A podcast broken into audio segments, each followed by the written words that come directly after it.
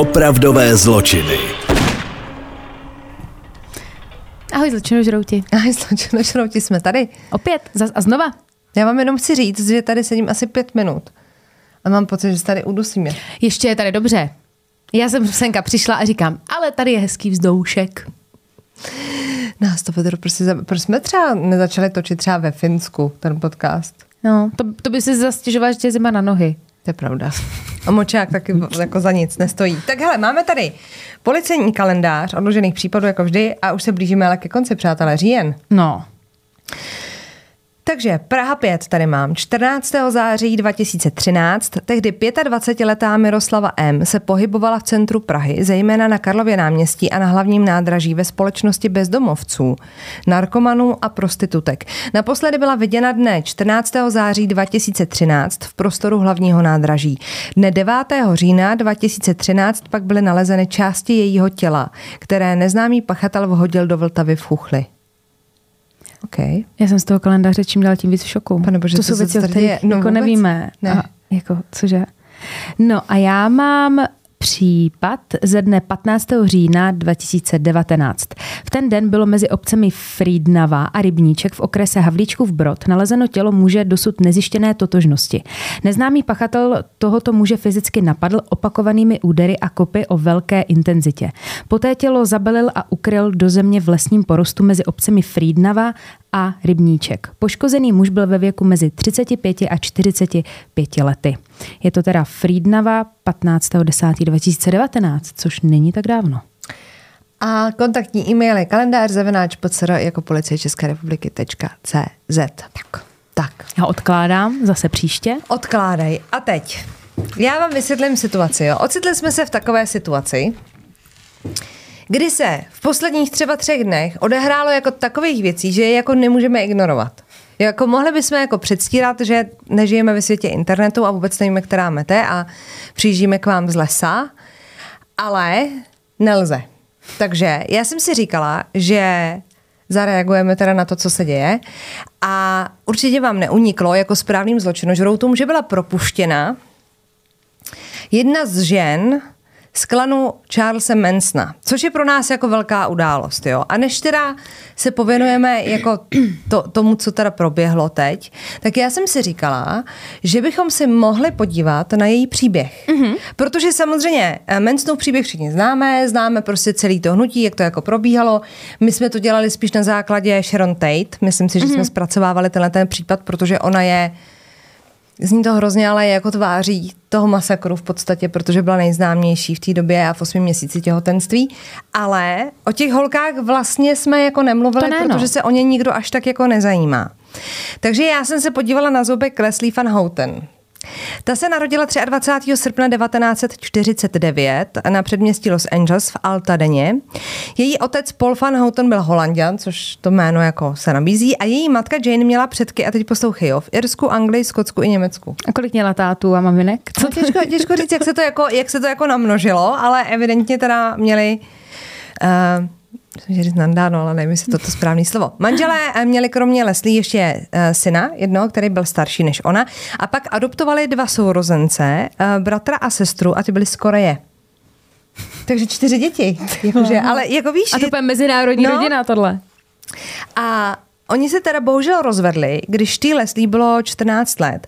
A reálně si myslím, po tom, co jsem jakoby si prošla ten příběh, že tenhle ten moment ji hrozně jako ovlivnil do budoucna. A teď, když víte, jak to s ní jako skončilo, to je prostě, jak kdybyste mohli jako vidět do budoucnosti a mohli byste si v tom bodě jako říct, tak teď se to musí jako udělat jinak, aby se to celý nepodělalo. Jo. Takže ty rodiče se rozešli. Pardon, teď ona byla jako v pubertě a hrozně se to jako zvrhlo. Ona to těžce nesla. Předpokládám, že ty rodiče teď se jako hádáš o majetky, o děti, jakože rozchod a rozvod je vždycky fakt. Obzvlášť, když máte jako děti, tak se to prostě dotýká všech. No a ona v té době, v těch 14 letech, začala brát drogy. Takže jela v LSD, benzedrinu, v hašiši a dost jako pravidelně. To je ale pěkná nálož na 14 letý dítě. No, a to je právě ono.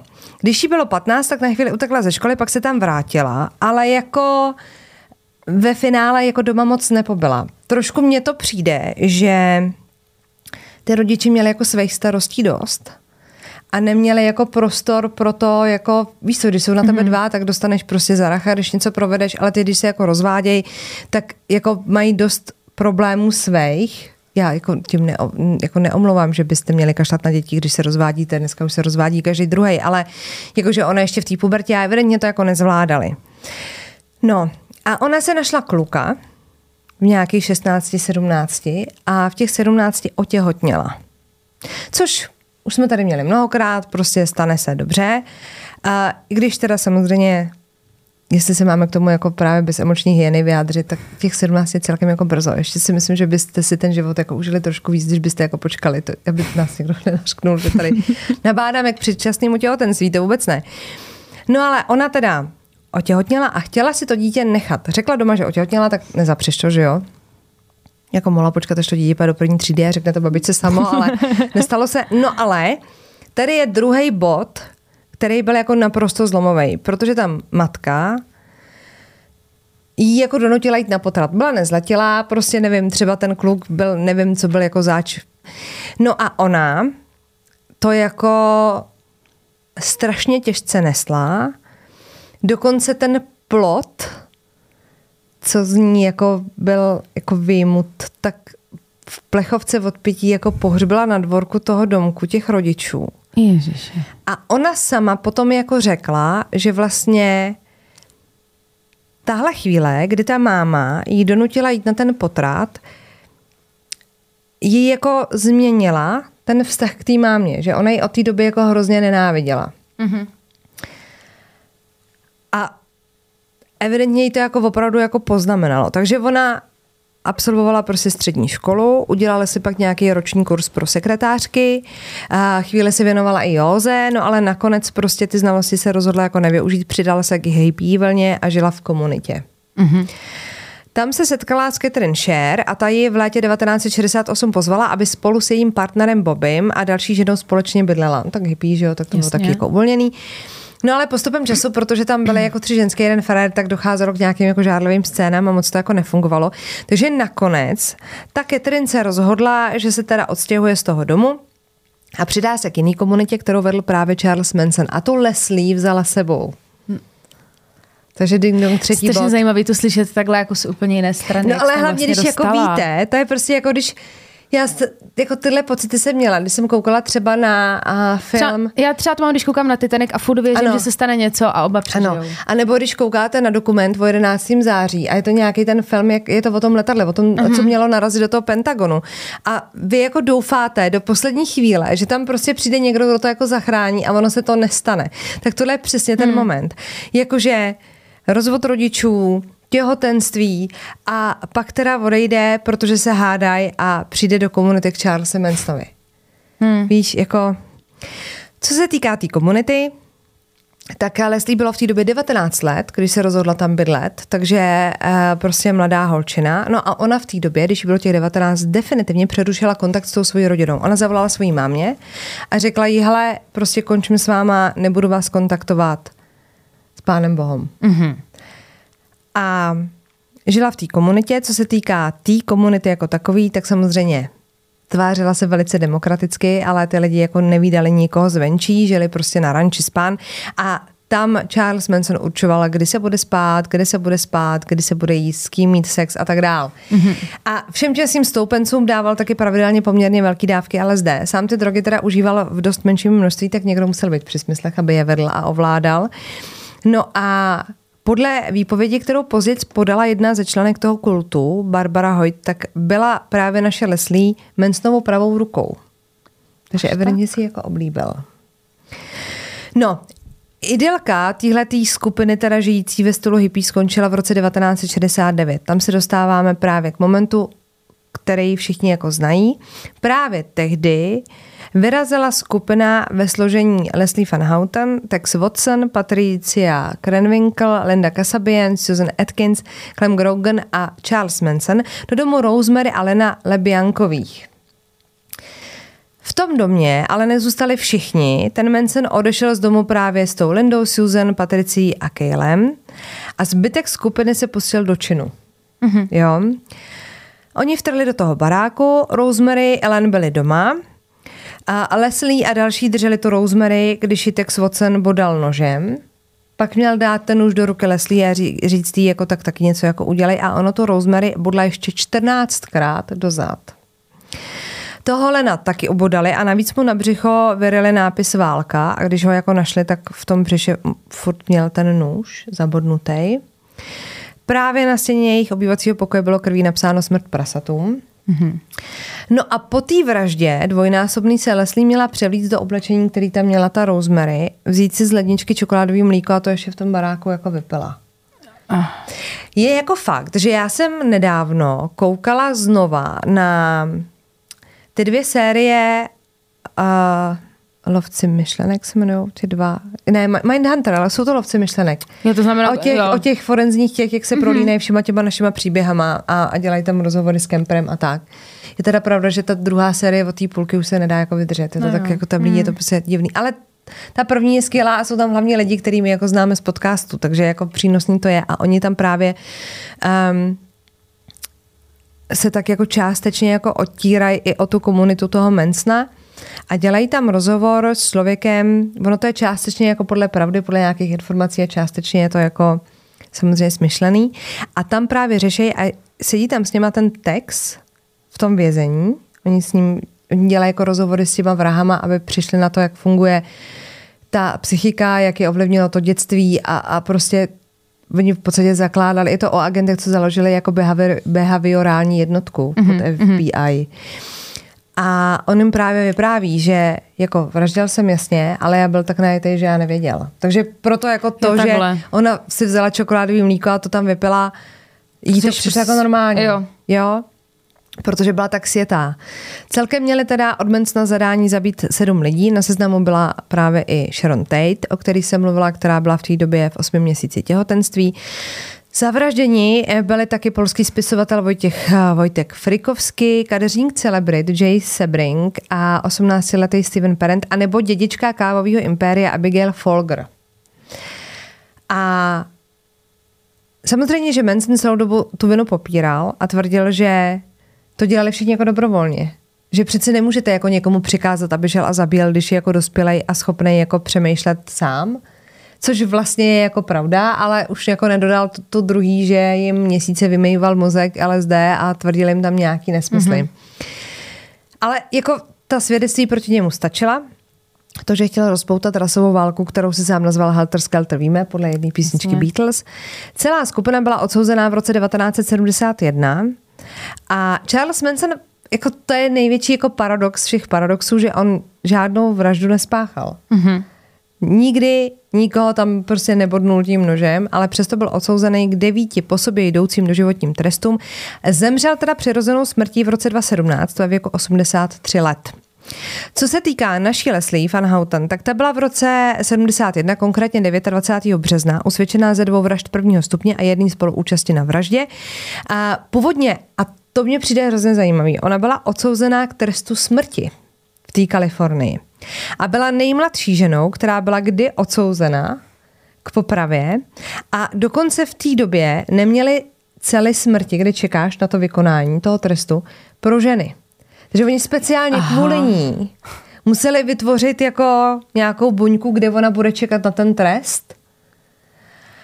Ale v té době oni vytvořili tu buňku, přesunuli tam, že teda čeká na ten trest smrti a všem, on jim ten trest smrti jako hrozil všem. Jim byl potom zrušen a změněn na několika násobných doživotí, protože v Kalifornii byl zrušen trest smrti. Je takhle. Takže oni to měli jako takhle. A ona měla možnost se poprvé odvolat po sedmi letech odpikání toho trestu, protože její trest zněl sedm let až do životí. A těch sedm let je ten bod, kdy se můžete poprvé jako zkusit odvolat. Mm-hmm. Jo? A ona se pokoušela celkem pětkrát o to podmínečné propuštění. Pětkrát jí to bylo zamítnuto. A v roce 2016 byla uznána za způsobilou k podmínečnému propuštění, ale pokaždý to zablokoval úřad guvernéra Kalifornie. A naposledy to takhle zrušil v roce 2020, kdy zase prostě ano, propustí mi a guvernér řekl, vy jste se zbláznili, jmenoval se Gavin Newsom, v té době teda. No a 30. května 2023 jí to teda bylo schváleno a dokonce i ten guvernér už teda řekl, že nebude bojovat proti rozhodnutí toho soudu a nechá ji teda propustit, jo.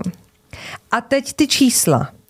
Ona strávila v tom Kalifornském institutu pro ženy 53 let. Byla propuštěna teda 11. července s tím, že má maximální tříletou lhůtu pro to podmínečné propuštění.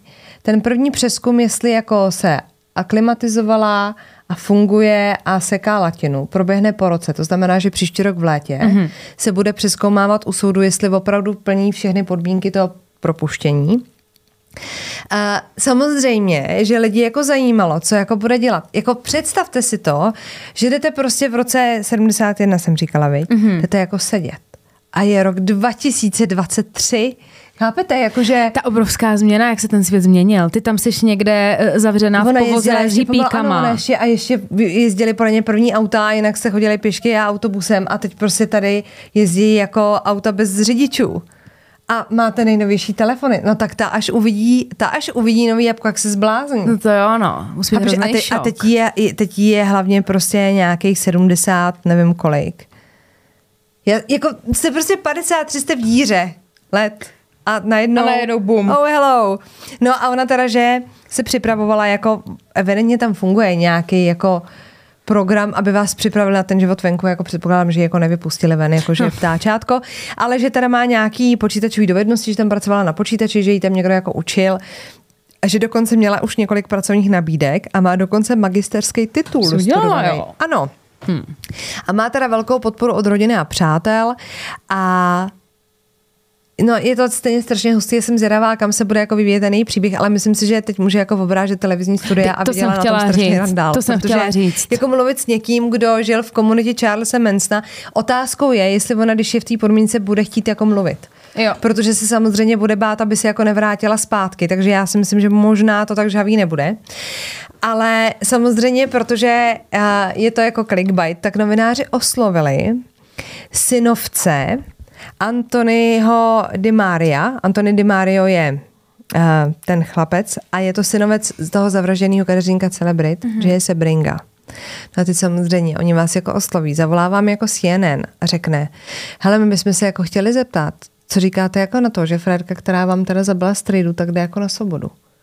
Hm. Jako vám je neškodná, jako že už je to babička, jo, ale prostě jaký z toho jako můžete mít pocity, že jo? Takže ten je z toho nešťastný. Ten prostě řekl, že to je chladnokrevná vražetkyně, že jo? Mm-hmm. Tak jako je. Ale on jako v podstatě to jako podal, takže samozřejmě tím, že ji jako propustili, tak se otevírají dveře dalším jako vrahům, který pak jako spatří světlo světa. Takže je to takový jako asi, asi chápu jako jeho postoj a jeho pocity, musí to být pro ně jako těžký, ale jako si dělá 53 let, no, jakože... No já si myslím, že ještě tady to téma toho Charlesa Mansona je pořád aktuální na to, jak dávno, dávno se to stalo. A podle mě lidi jako nezapomněli. No. Víš, že si neřeknu, eh, velice dobře si všichni pamatují eh, fotky Sharon Tate, když hmm. jak vyplavali na, povrch, na, na povrch, jak tam byla chudina zmasakrovaná. To prostě mám Víte co, ale bude nejhorší, že ty lidi, já je jako nevomlouvám, jo, ale byla nějaká jako doba, a ty lidi, to byly všechno uprchlíci tady z těch dom, domovů, jakože utečeš z domova a ujme si tě nějaká komunita. Jsi v podstatě v sektě, jakože hmm. je to prostě sekta. Jste nasypaný jako nějakýma návykovými látkama, takže vůbec nevíte, co děláte. A teď hmm. skončíte v těch 19 letech v tom vězení. Jo, no. Jakože není to holka, která byla jako čistá a šla a prostě já to nechci zlehčovat, ale rozumíte, kam tím jako mířím, že prostě vy se najednou proberete z toho rauše a zjistíš, co, a zjistíte, co jste jako udělali a že vlastně už není jako cesta zpátky. Není to o tom, že půjdete někam se zapíšete do rehab a, a odtrpíte si nějaký jako absťáky a jdete domů. Hmm. Ne, vy prostě budete hnít v tom vězení. 53 let. To je mazec. To je úplně jako, že Wow. Já si myslím, že mě ještě ale uslyšíme, že podle mě určitě no, bude to nějaký... sledovat, je to strašně zajímavý, ale tak jsem si právě říkala, že to tak... To moc děkujeme, to bylo skvělé. A teď mám pro vás ještě další pecku. Jo? No povídej, Hajska. povídej. Hajska. Hajska. No, Mám pro vás a, pána, který se jmenoval Hans Peter Mack a byl to 62-letý podnikatel, který žil v Thajsku se svojí 24-letou manželkou, No. Pirajo Bunmak.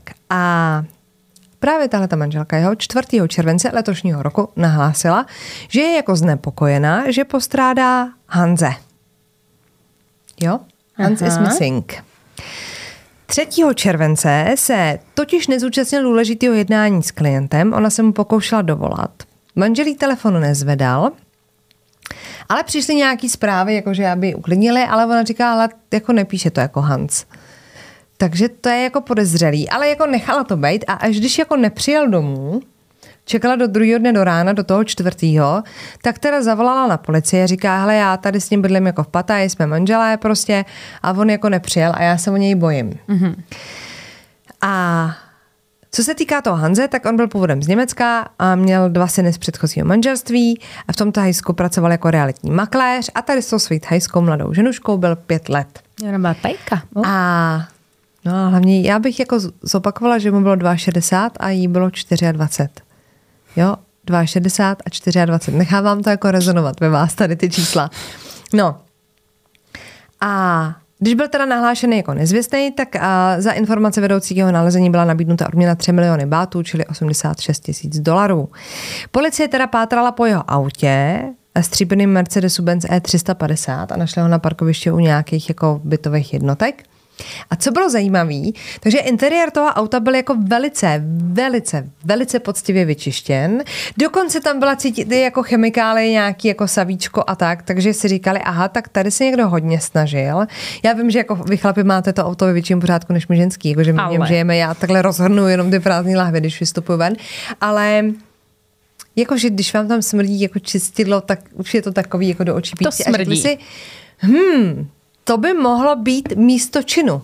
Budeme tady pátrat dál.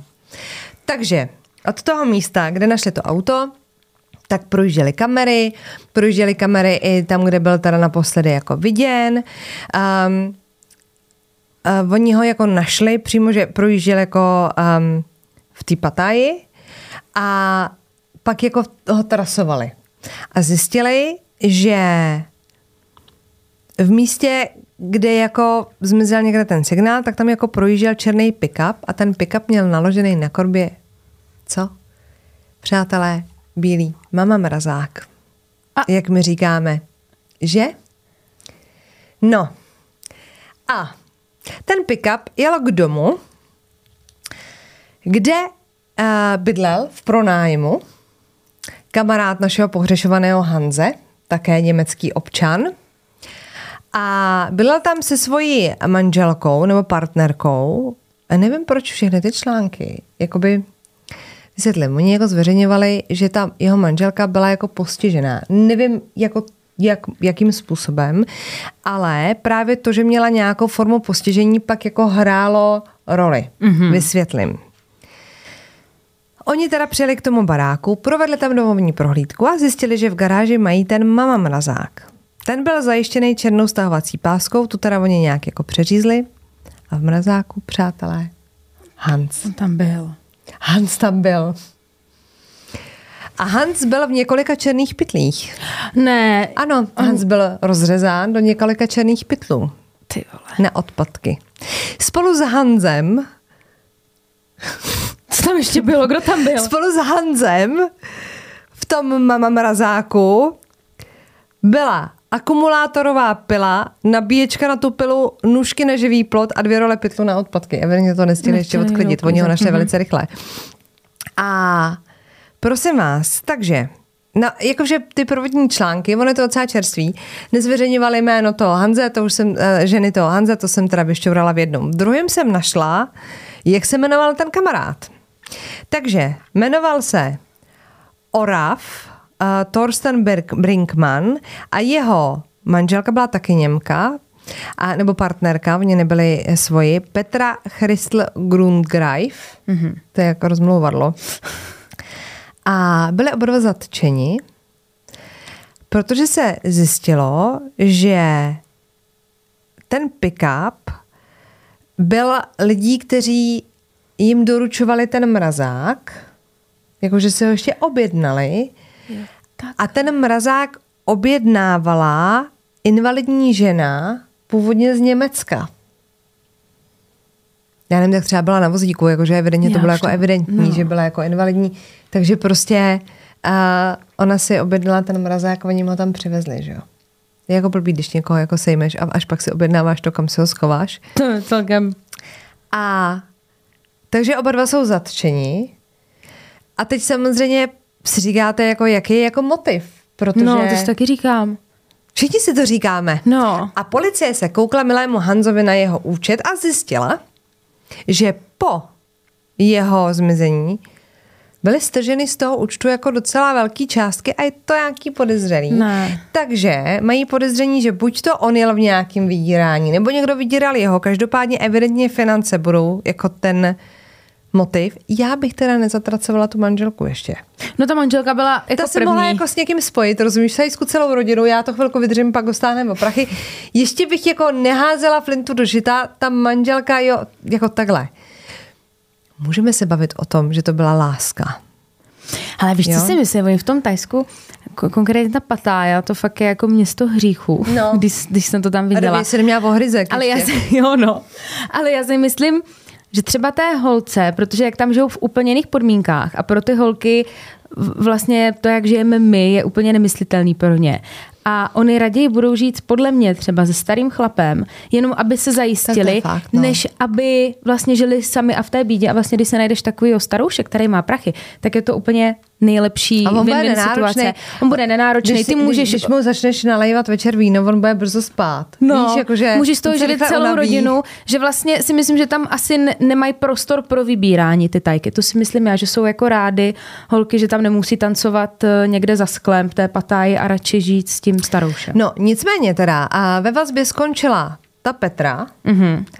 na Olafa a toho je jakoby zatykač, ale ještě nebyl zatčen a spolu s ním je vydán zatykač ještě na muže z Pákistánu, který má ale thajskou národnost. Ten se jmenuje Zaruk Karim Udin a oba dva byli teda obviněni z domluvy na krádeži a vraždě. Že ty někoho zabiješ a objednáš si mrazák až potom, co ho zabiješ. Hashtag Lumen. No, no tak jako největší prasárna by byla ta, kdyby se to ještě pokusil zhodit ten, ten partner na tu uh, slečnu nebo paní na tom invalidním invalidní vozíku. vozíku. Jakože, to je strašný. No hele, jako je to všechno hrozně čerstvý, ale prostě myslím si, že mrazák vám určitě neunikne. A já jsem si říkala, že po, po všech těch, jako, že já měla teď štěstí takový, že jsem dvakrát zpracovávala ty šílený případy těch spousty mrtvých, jak lezou těma oknama do těch baráků, tak jsem si říkala, že jsem se mohla trošku jako nadechnout. No, takže Němci takhle blbnou za hranicema. No. Wunderschön, viď? Wunderschön. No tak děkujeme moc, dneska to bylo obzvlášť zajímavé. No, tak jo, tak my se střídáme? Jo, Jo. nazdar. tak, tak jsme tu zas. Jo. Tak, co pro nás máš? Mám pro vás příběh. Překvapení. True crime příběh. Překvapení na druhou. A, a nemůžu vám nic říct, takže půjdeme rovnou na to. Robert Lyons, to je ten pán. Uh, Robert se narodil v roce 1969 v Illinois a jeho matka odtud pocházela a prožila tu celý život a vlastně i Robert tady uh, s ní vyrůstal.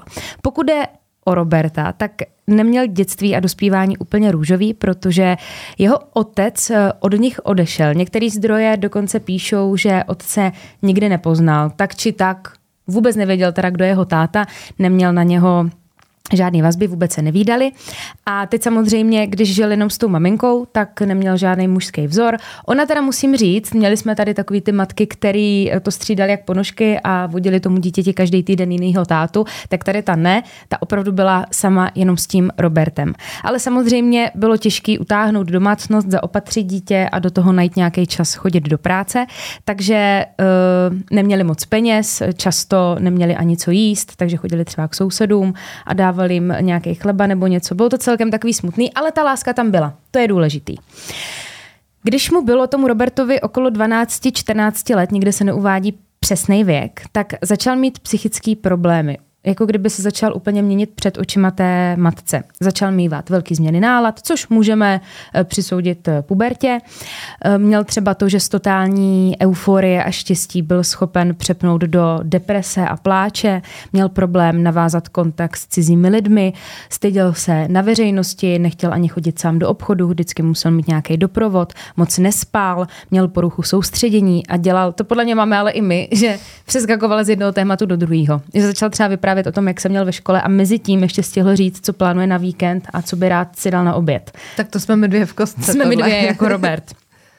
Byl taky často apatický, ztrácel zájem o cokoliv, takže třeba nějaký kamarády vůbec neměl, nezajímal se o nějaký kroužky, prostě šel jenom do školy, domů, do školy, domů a ten čas strávil jenom sám doma.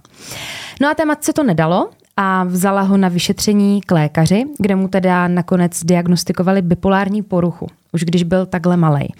A v návaznosti na to musel teda zůstat nějaký čas v nemocnici, byl tam několik týdnů a toho samozřejmě taky hodně ovlivnilo a na to období nespomíná úplně v dobrým. Každopádně, čím byl starší, tak eh, se začal zhoršovat i jeho vztah s jeho matkou, protože a budeme to chápat, i když nemáme děti, ona po něm chtěla trošku víc zodpovědnosti, protože jí přišlo, že se sekl někdy v 15 letech, kdy chodíš jenom do školy a jediný, co musíš mít, tak jsou napsaný úkoly. A ten Robert to jel furt tady v tom módu, že se o nic nezajímal, nechtělo se pracovat, bydlel u mamky. Teď chápeš, ta mamka sama neměla hodně a tak se snažila to nějak uživit, ale on měl jako úzadku, však v pohodě, mamka to nějak zařídí, takže tím, že po něm trošku šlapala, tak ho to začalo štvát. A i co se týče jeho milostního života, tak ten byl na bodě brazu. Já jsem se snad nedočetla ani o jedné partnerce, kterou by Robert eh, za svůj život měl. A často teda střídal práce, většinou šlo o nějaký brigády a nakonec se teda s maminkou pohádal, řekl jí, že už s ní žít nebude, že si půjde po svých a odstěhoval se. Odešel teda se slovy, že si chce svůj život eh, žít po svým bez ohledu uh, na tu svoji matku a že nechce, aby ta Linda, tak se jmenovala ta jeho máma, aby po něm dál šlapala. Jenže uběhly nějaký roky, Robertovi bylo 39 let a ozval se mamince po několika letech. To nebylo, že by třeba odešel v 38 a v 39 se ozval. To uplynulo několik let a ozval se té mámě teda, že má jako problém, že mu skončila smlouva na byt, ale ne, že mu skončila a neprodloužili mu ji, ale podle všeho neplatil nájem, činži, to mám ráda. a nemá prachy na to, aby si mohl pronajmout nějaký nový byt. A tak přišel s dotazem, hele, nemohl bych se k tobě na pár týdnů nastěhovat. A teď ta matka samozřejmě byla naštvaná, protože frajer se jí tady roky neozve. A pak, když je v úzkých, tak bude eh, prstíčkem hrabat. Ale samozřejmě je to jeho máma, a nenecháte svoje vlastní dítě na ulici, i když se k vám chová jako idiot, tak mu řekla, hele v pohodě, přijeď, můžeš tady bydlet se mnou. Bylo to pořád v tom Illinois, tam bydleli. Uh, on se tam teda nastěhoval a tam byla obrovská nenávist mezi tou matkou a tím Robertem. Ona ho nesnášela, on ji nesnášel, ale nějak se jako tolerovali. Já si myslím, že ona to, já si, podle mě nemůžeš nenávidět vlastní dítě, třeba tady v tomhle případě. On se jenom choval, že byl jako línej, na všecko prděl, neměl holku, nechtělo se mu makat, tak to jsi na to děcko spíš naštvaná, než ho nenávidíš, ne? Já nevím, a hlavně už ale pozdě dát toho do klokán. tak mu dále na 40. A babybox už taky byl mimo místu. Jak by ho tam spala do toho babyboxu. A oni spolu nedokázali vydržet v jedné místnosti bez toho, aniž by se nepohádali. A samozřejmě bydleli na předměstí, tam máš zástavbu těch domů a se všema se znáte, teď ona tam bydlela celý svůj život, tak tam měla starý dobrý sousedy, teď ti zaregistrovali, že eh, chlap, klučík se vrátil ve 40 k mamince domů a tak samozřejmě v tom začali šťourat a všimli si toho, nebo respektive slyšeli eh, to, jak se hádají. Z toho baráku byl slyšet pravidelný křik, lítání talířů, nádobí, různýho eh, jekot, nářek, pláč a nejhorší je, že ti sousedi už si na to jako zvykli ve směs vy přesně máš takového souseda, my si stěžujeme, že někdo dupe. No a to, ty, to chci říct, že to je jako sympatický. To jsou no. ideální sousedi, který prostě chcete mít. Si řeknou, a v pohodě, za stoječí. Ale podle všeho tam někdy byl i nějaký fyzický útok, ale ne ve smyslu, že by tu maminku třeba zbyl nebo něco, ale hodil třeba po ní talíř, nebo jako, ono to je tak hrozný. Ale nikdy tam nebylo žádný fyzický napadení, že by, že by třeba musela vyhledat lékaře nebo zavolat policii. Takhle to myslím. Ty jsi někdy po někom nehodila talíř? Ne. Já jsem po bývalým tenkrát hodila mobil. No to byl jeho mobil, ale. Můj. Já byla v iFru. Počkej, si vypravila to To byl můj, to byl můj bývalý bývalý. Takže to není ten, co Potom prvním, telefonu a hodila ten první to byl telefon. jeho telefon, kde já jsem tam něco Jo, našla, aha. naštvala jsem se, on vyletěl na tu zahradu a rozbil Aha, se. takže to a, je jiný příběh. A pak byl můj druhý bývalý, mm-hmm. ze kterého něco vylezlo, když jel na sedačce a já, ty hade, a mrskla jsem to po něm a on takhle polštářem. Já jako pře... No asi ne. Asi ne. Mně podle mě bylo líto těch věcí. Škoda talíře. No a Robertovi to to nebylo, protože to nádobí bylo čí? Mámy. Um, teď jsem se v tom ztratila, omlouvám se. Tak jsem se rozdováděla. Co se týče té Lindy, tak vlastně nejhezčí část dne uh, pro ní byla tak, když odcházela do práce. Ona se dostala do té fáze, že chodila ráda do práce. Té paní bylo v té době 61 let, což já už, už bych si řekla, že by měla být důchodu, ale ona pořád pracovala a vždycky se těšila na to, jak od toho blba odejde a bude mít aspoň chvilku klid. Paní chodila na dvanáctky. 24 hodiny, dám to v kuse. A začalo jí postupem času rozčilovat úplně všechno. Ten Robert neměl zrovna moc našetřeno, jak víme, neměl ani na ten nájem. A ta Linda zjistila, že v té situaci, ve které je, že nemá prachy, nemá práci, bydlí u ní, jí u ní, nevím co všechno, tak zjistila, že chodí do místní restaurace, kde jsou eh, mladý servírky.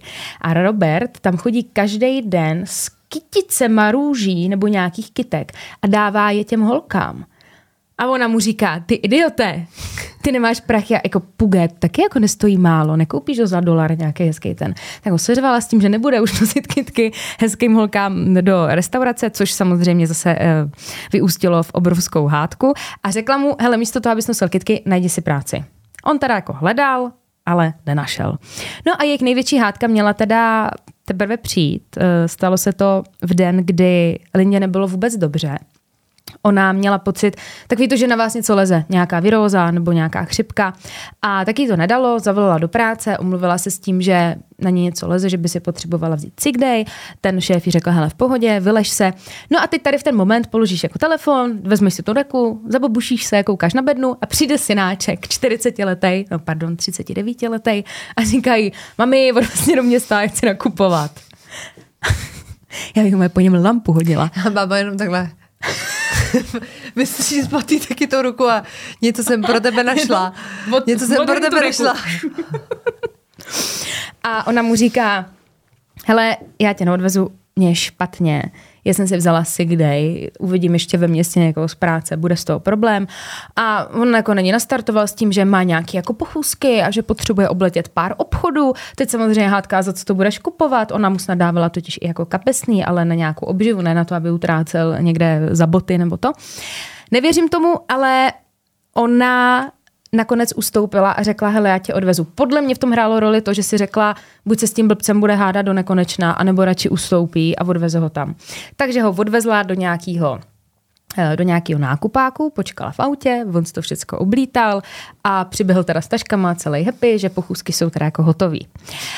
Stra- Prosím vás, já opakuju tomu chlápovi je 39 let, to je tak strašně To je prostě, to je vysněná partie Že kdyby to byl kluk třeba, který mu je 25, nebo i těch 30 ještě, ale jemu by jako 40. No ale i těch 30 je moc. Je- já no, jako na bydlení u mámy kluci a být bez práce. Jako... Hele, já bych pochopila, kdyby třeba měl rodinu a rozpadla se mu rodina, žena se s ním rozvedla, on byl v prčicích a zavolal té mámě, mami, a potřebuju se dát dohromady, přijedu. Jasně, ale nebudete tu chudinku 61 letou vyžírat přece. No. Sedli teda do auta, jeli zpátky, jenže Robert, eh, on podle mě tu maminku měl ten den jako džina v lahvi a říká, mami, já bych měl ještě jedno přání. Ona, co zas? A byl prosím vás v tu dobu, rok 2008, a nevím, jestli jsi to měla stejně, ale v tu dobu hrozně frčela a celosvětově byla, byla v kurzu zpěvačka Avril Lavigne. Mm-hmm. Já ji milovala, všichni jsme ji podle mě milovali, neznám nikoho, kdo... Všichni jsme chtěli nosit ty spadený džíny, jak ti z toho lezlo. To A takový to kouřový prádlo, líčení. No. A ty- A ne, ne každému to slušelo samozřejmě. No to ne. Kapsáče a tak. A takový ty, jak nosila ty náramky mm-hmm. kovový, ježišmarja. No a on jí říká, hele, Avril bude mít koncert v Illinois v rámci svého celosvětového turné. A mamka, co? No a bude tady mami 21. března, ale já na to nemám prachy, mohla bys mě koupit lístek na Avril. Ne, počkej, vážně se 39 letý frér pro svojí mámě lístek na Avril Lavigne. To se Počkej, tady, to se počkej. neodehrálo. a teď se poděláš a mamka říká, cože? A on, ale prosím tě, Skybox bych chtěl. Já nebudu stát mezi lidma dole, já chci Skybox na Avril. Počkej, a to ještě zaplať pámu, že nechtěl lístek na Taylor Swift. od těch přeprodejců. No to počkej, to malá Máme vsuvka. 2000 dolarů. To je malá vsuvka, to víš s těma lístkama, jak to funguje. To jsou Ty se musíš někam zaregistrovat. Já No. jsem viděla jednu holčinu z Česka, která tam dělá, že manifestuje, aby se dostala do vůbec toho systému nákupu lístku. A ona to tam vysvětlovala, že ty, aby si vůbec mohla koupit ten lístek, tak se musíš dopředu zaregistrovat. A oni možná potom ti pošlou nějaký kód, díky kterému se dostaneš na ten prodej těch lístků. Takže to není jako tak, že najdete na www.chcinataylor.com, mm-hmm. ale oni ti musí dát přístupový kód, aby ty se s tomu dostala a mohla si to koupit. Takže teďka celý TikTok je bláznivý, protože míří do Evropy, mm-hmm. že jo? Tak všichni si tam manifestujou, aby se normálně dostali ne. vůbec tady přes to síto. No mě totiž psala docela velká spousta lidí, že ty šílený jako částky, které my jsme jako našli, tak jsou jako od přeprodejců. Ale my jsme to hledali a no. zjistili jsme, že no ale pro to Evropu přece nemůže ten lístek stát jako 2000 dolarů. Na to přece my v Evropě nemáme. Já si myslím, já mám pocit, že jsem viděla tu Vídeň, mám pocit, a to jsem viděla na nějakých, eh, že tam dávali ty ceny a myslím, že se pohybuje, že dá za lístek třeba padík, když chceš nějaké lepší místa. Jakože 50 tisíc korun Hmm. za koncert Taylor Swift. Mm-hmm. Ale zpívají v dešti. To tak, jakože... Já, já prostě nechci, já nemůžu prostě uvěřit tomu, že žijeme v době, kdy někdo jako má peníze, No, ale je to jako... Jako kdyby to byl festival Glastonbury, kde těch jako hvězd bude prostě spousta. Nebo že nějakou tu Coachellu, nebo jak se to ano, jmenuje. Nebo Coachella. Kouče, kou, to jsem myslela, jsem končela. Co jsem řekla? Konče, končela. Končíta. A to je ale jenom jako ty, a kde je jako jí předskokán? Já, já, podle ta mě nemá. podle země ne, Na tak tady bude mít taky Na nějaký ty už nezbyly peníze. Jo, on ten není. ensemble něco stojí. On ten A takový ty dveře, jak do nich skáče, tak to, To, to taky, to taky. To bude něco stát. Mm-hmm. Jako je, je to hustý. Dobře, Takže takže, buďme rádi, dostali- že chtěl na Avril Lavigne teda. Přesně tak. A že teda Skybox, aby si to mohl pořádně užít. A v ten moment mu ta Linda řekla, že není normální, že tohle už je za hranicí všeho a už jí ruply nervy a začali se v tom autě opět hádat, ale byla z toho mega hádka, ale jakože mega hádka. Řvali na sebe v tom autě, přijeli před ten jejich dům a měli stažený okýnka, slyšeli, slyšelo to celé sousedství, jak tam na sebe řvou, sousedi všichni, ha, sousedi přijeli, tam se hádali, vyšli teda z toho auta, šli do domu a tam ta hádka pokračovala. A ta Linda se mu snažila vysvětlit, že nemá peníze na rozhazování, že ty lístky jsou moc drahý a že už nemůže to všechno topit. A na to jí Robert řekl, ať to prostě zařídí. Mm-hmm. On jí dokonce řekl, tak si půjč od kamarádky. Nebo popros šéfa, ať ty lístky koupí. Jako trošku rozmazlený parchantek. No a vygradovalo to teda v nesmyslnou hádku. A nakonec ten Robert ztratil nervy, šel do kuchyně, kde jeho mamka měla vyskládaný nějaký rumy a nějaký tvrdý alkohol a popadl láhev od rumu, která byla neotevřená a udeřil tou lahví Lindu přímo do hlavy. Ne jednou, ale udeřil ji třikrát. Ona samozřejmě eh, spadla na zem, protože to byly obrovský rány a spadla tak, že ležela obličejem dolů. A teď byste si asi řekli, no tak to byl nějaký afekt a Robert teda nějak zareaguje, může se stát cokoliv. Tak prosím vás, Robert zareagoval tak, že si všiml, když tam ta matka tak leží, tak eh, že se nemůže bránit. A měl teda říct eh, větu, mami, tak teď uvidíš. A šel do kuchyně, kde si vybral dva nože. Byly to dlouhý nože na maso. A vrátil se teda zpátky k té mámě, v pravé, v levé nuce nůž, poklekl a do té mámy začal naprosto brutálně a jako smyslu zbavený bodat do oblasti zad a hlavy. A jenom bodal. A jenom bodal. Potom si teda asi řekneme, no, tak ji ubodal a nechal být. No, jenže nenechal. A podle mě a podle i těch odborníků, to není můj názor, to je názor těch kriminalistů, co pak vyšetřovali a různí psychologové, co se na tom případu podíleli, tak eh, on měl v ten moment pocit, že je vlastně nad tou matkou. Ona se nemohla bránit, ležela tam jen tak a on jí vlastně, i když už byla dávno po smrti, ona měla několik desítek budných ran v těch zádech, tak si řekl, že jí dá ještě víc, protože si to zaslouží a konečně se jí může v podstatě pomstít. Tak eh, šel do garáže, kde byly různé chemikálie, sava a podobně a byly to fakt litry, litry, litry. Všecko si to nanosil do té kuchyně a tu matku začal polívat těma kyselinama a různýma těma chemikáliema. pak to teda na ní všechno vylil, teď samozřejmě jí to rozežralo, nějaký ty části těla a to její tělo doslova znetvořil a v ten moment byl teda hotový. Byl samozřejmě celý od krve, i teda ten dům, respektive to místo v okolí té kuchyně vypadalo jak z hororu. A tak si šel dát sprchu, pak si udělal v kuchyni nějaký jídlo, to je třeba, jak si říkala dneska o té slečně z toho Mensnova klanu. Udělal si jídlo a převlíkl se a šel pryč. Sousedi v okolí samozřejmě zaregistrovali ten křik během toho útoku. Musel být obrovský křik. Ale v prvním momentě si řekli, a zase se hádají, ale slyšeli něco, co už znělo jako spíš volání o pomoc než normální hádka. Tak prosím vás, několik sousedů nezávazně na sobě volalo na 911 s tím, ať jdou prověřit tady ten dům na této a této ulici, že je možné, že tam dochází k nějakému domácímu násilí nebo k nějaké potyčce. Ať to přijedou raději zkontrolovat. S tím, že ale nedělali z toho nějakou vědu, protože věděli, jak to u nich doma probíhá ale jistota, jistota. Ti policisti teda nakonec přijeli a ti strážníci, co přijeli na to místo, tak eh, si mysleli, že přijdou na nějakou klasickou manželskou hádku a že to bude všechno v pohodě. Teď samozřejmě zvonili, nedozvonili se, nikdo jim neotevíral a zjistili, že ty hlavní dveře do toho domu byly odemčený. Tak jim to nedalo, vešli do toho domu, aby ho zkontrolovali, jestli je všechno v pořádku a když vešli do té přecíně, tak po levé straně byla kuchyně a tam našli právě zohavené tělo v kaluži, v kaluži krve. Okamžitě zavolali posily a šli prohledat zbytek domu, jestli nenajdou ještě další tělo. Neměli v ten moment, tady ti dva, co tam byli, ani ponětí o tom, že ta Linda tam nežila sama.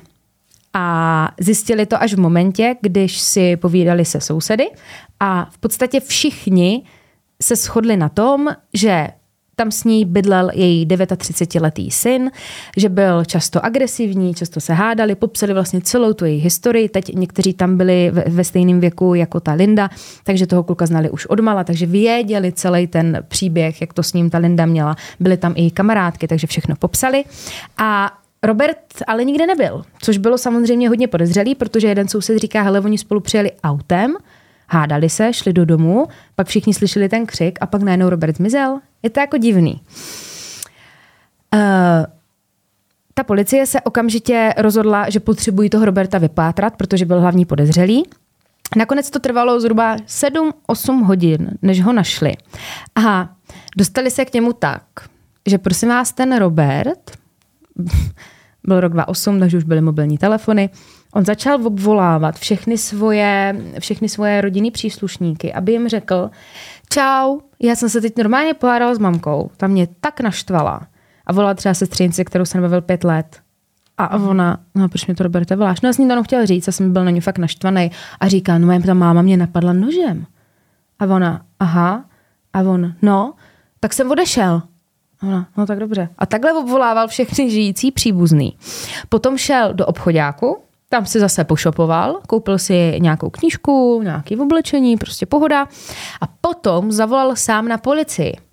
A těm policajtům říká, prosím vás, já jsem měl dneska hádku s mámou. A oni, no. Já smát, ale představ si, že jsi no. ten operátor na té lince a volá ti tam že se pohádal s no. mámou. A, on nevolá třeba s tím, že by se chtěl nahlásit nebo něco. On prostě, hele, já jsem se pohádal s mamkou a ona na mě vytáhla nůž a teďka, co se to tady děje? A jim došlo ta spojitost, že to bude ten Robert, protože se představil, tak ho pomocí toho mobilního telefonu vytrasovali a nakonec ho dopadli. A dopadli ho, prosím vás, eh, znáš Hooters? No jasně. Sexy holky, kraťásky a tak, tak tam si užíval a papkal a hodoval eh, v Hooters po tom, co chladnokrevně zavraždil svoji mámu. Policie ho tam teda zatkla a ten Robert skončil ve vazbě s kaucí eh, na 2 miliony dolarů, který samozřejmě neměl a nikdo by mu je ani nedal. A ve vazbě teda byl až do toho soudu, který proběhl až za tři roky, tři roky potom, takže v roce 2011. A byl teda obviněn z vraždy své matky, konkrétně z vraždy prvního stupně. A ten soudní proces začal na podzim roku 2011. A u toho soudu byly předloženy všechny důkazy, které se našly na tom místě činu. Byly tam otisky prstů, které eh, našli na té lahvy od toho rumu, taky byly otisky na těch eh, nádobách od těch chemikálí. Dokonce se někde psalo, že byl snad otisk boty v té kaluži krve. On se to tam jako snažil jakž takž uklidit, ale úplně mu to nevyšlo. A taky tam byly nějaký vlasy. A prostě tím chci říct, že toho měli dost a měli na něho nabito a vlastně nikdo nemohl popírat to, že by to ten Robert neudělal. U toho soudu se samozřejmě řešil jejich dlouhodobě špatný vztah. Byli tam i svědci, což byli ti sousedi, kteří popisovali, jak to všechno bylo. A co se týče té obžaloby, tak právě tam zmiňovali i ty chemikálie, že je jasně ukázaný toho, je jasně ukázaný to, že tu matku chtěli ještě víc ponížit, i když byla mrtvá a že si v podstatě v podstatě se na ní vyřádil jako nějaká křivda a chtěli dát co proto. A podle nich to byl plánovaný čin. A u toho soudu mluvil i samotný Robert a ten teda řekl, že ano, je jsem měl se svojí matkou špatný vztah, ale že by ji nikdy nezabil. Že ji miloval nade všechno. Že jako jenom neměl rád, nevycházel s ní, ale nebyla to žádná nenávist jako nenávist. A prý to v ten den bylo tak, že opravdu se pohádali kvůli lístkům na tu Avril a hrozný bizár. A hádali se doma v té kuchyni a podle jeho slov ta matka popadla nůž a šla ho bodnout. A on v sebeobraně zabil tu matku. Jako sebeobranu bych brala, že ju přetáhneš rumem. Pak vezmeš Přetá- dva. Jako, Přetáhneš mámu rumem v Víš co, jde na tebe máma, A tak takže chápu, čapneš chápu, rum chápu. švichtě. Jasně. Ale pak, že si teda půjdeš pro ty dva nože, ubodáš ji a pak teda ještě v tom iFru půjdeš do garáže hledat nějaký sava a chemikálie a nevím co všechno, to už je trošičku moc. A ještě teda řekl, že ho to moc mrzí a že všech svých činů lituje. A samozřejmě, jak víme, měl tu bipolární poruchu, která mu byla diagnostikována, když byl mladý. On eh, měl na to přímo nějakou medikaci, bral léky. Zjistilo se, že zhruba týden před tím, než spáchal tady tu otřesnou vraždu, tak eh, ten Robert ty léky vysadil. A jeho právník tvrdil, že jde vlastně o kombinaci jeho nemoci, vzteku a vysazení těch léků a že to všechno vedlo tady k tomu špatnému konci a že podle jeho slov si nebyl vědom toho, co dělá. A vlastně nedívíme se, že se to snažili hlavně dát na tu bipolární poruchu. Ovšem, dopadlo to tak, že byl shledán vinným z vraždy prvního stupně a byl odsouzený na 40 let bez možnosti podmínečného propuštění. Takže vyleze, když mu bude 80, 79, ať jsme přesní. No.